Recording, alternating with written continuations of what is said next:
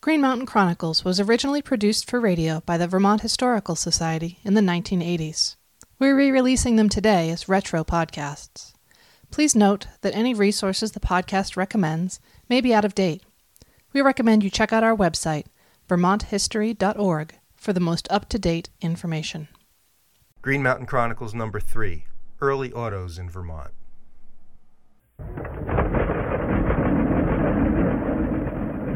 1902, Vermont establishes its first speed limits for automobiles. The beginning of a revolution in transportation is at hand. We were living on a, a farm down in Shelburne. I was out playing in the barnyard there and around the watering trough, and I looked up and I could hear an animal coming down the road there, and there was a man riding him. It was making a funnier noise than, than any that we had on the farm, and I didn't know what the animal was. And when he got down to our driveway, he turned in. Well, it scared me, so I ran to the, the barn and looked out the window, and this man rode the animal right up to the watering trough, and he hollered for my dad to get a milk pail.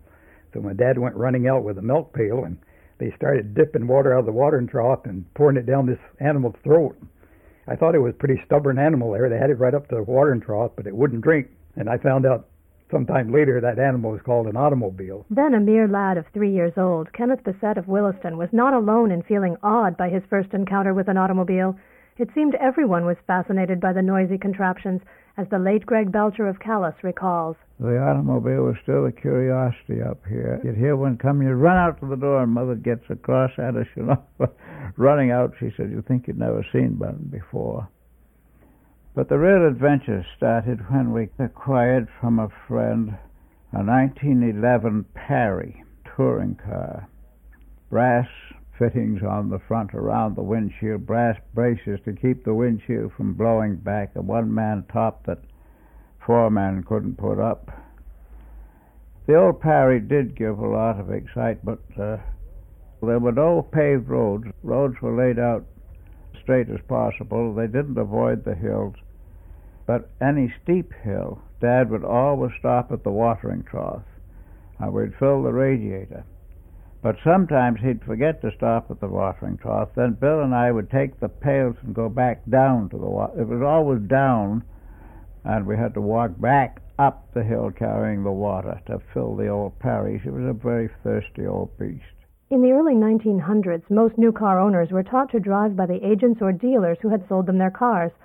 Although few regulations governed the use of cars in those days, the Vermont legislature did pass a law in 1904 requiring drivers to be licensed and vehicles registered, and as Eleanor Taplin of Morrisville remembers, motorists were expected to yield the right of way to horses. It was the beginning of horses meeting automobiles. They'd shy away, but you just had to hold them right up, well, so you could get your wagon by that you were in, but they'd try to get away, as far away from that car as it could be.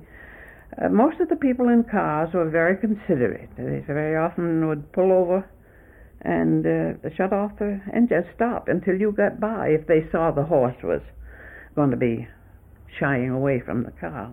For many families, the horse and buggy remained the most reliable means of transportation for years to come. Vermont's unmarked dirt roads made travel by car challenging in the best of weather and virtually impossible in the winter.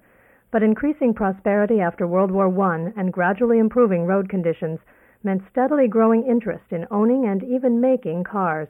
After World War One, then everybody seemed to be into building cars. If you run a bicycle shop or a blacksmith shop or whatever it was, you went into business of trying to build a car. There was one made here in Vermont, the, the Wasp was made down in Bennington, and they were sold to the actors and actresses. They all had the, these little sayings at that time, like uh, when better cars are built, Buick will build them, and uh, with Packard, ask the man who owns one. And the, the Vermonters that didn't have money enough to buy one of these wasps used to say, buy a wasp and get stung. Today, the wasp is but a footnote in the history of an invention that radically transformed 20th century rural life.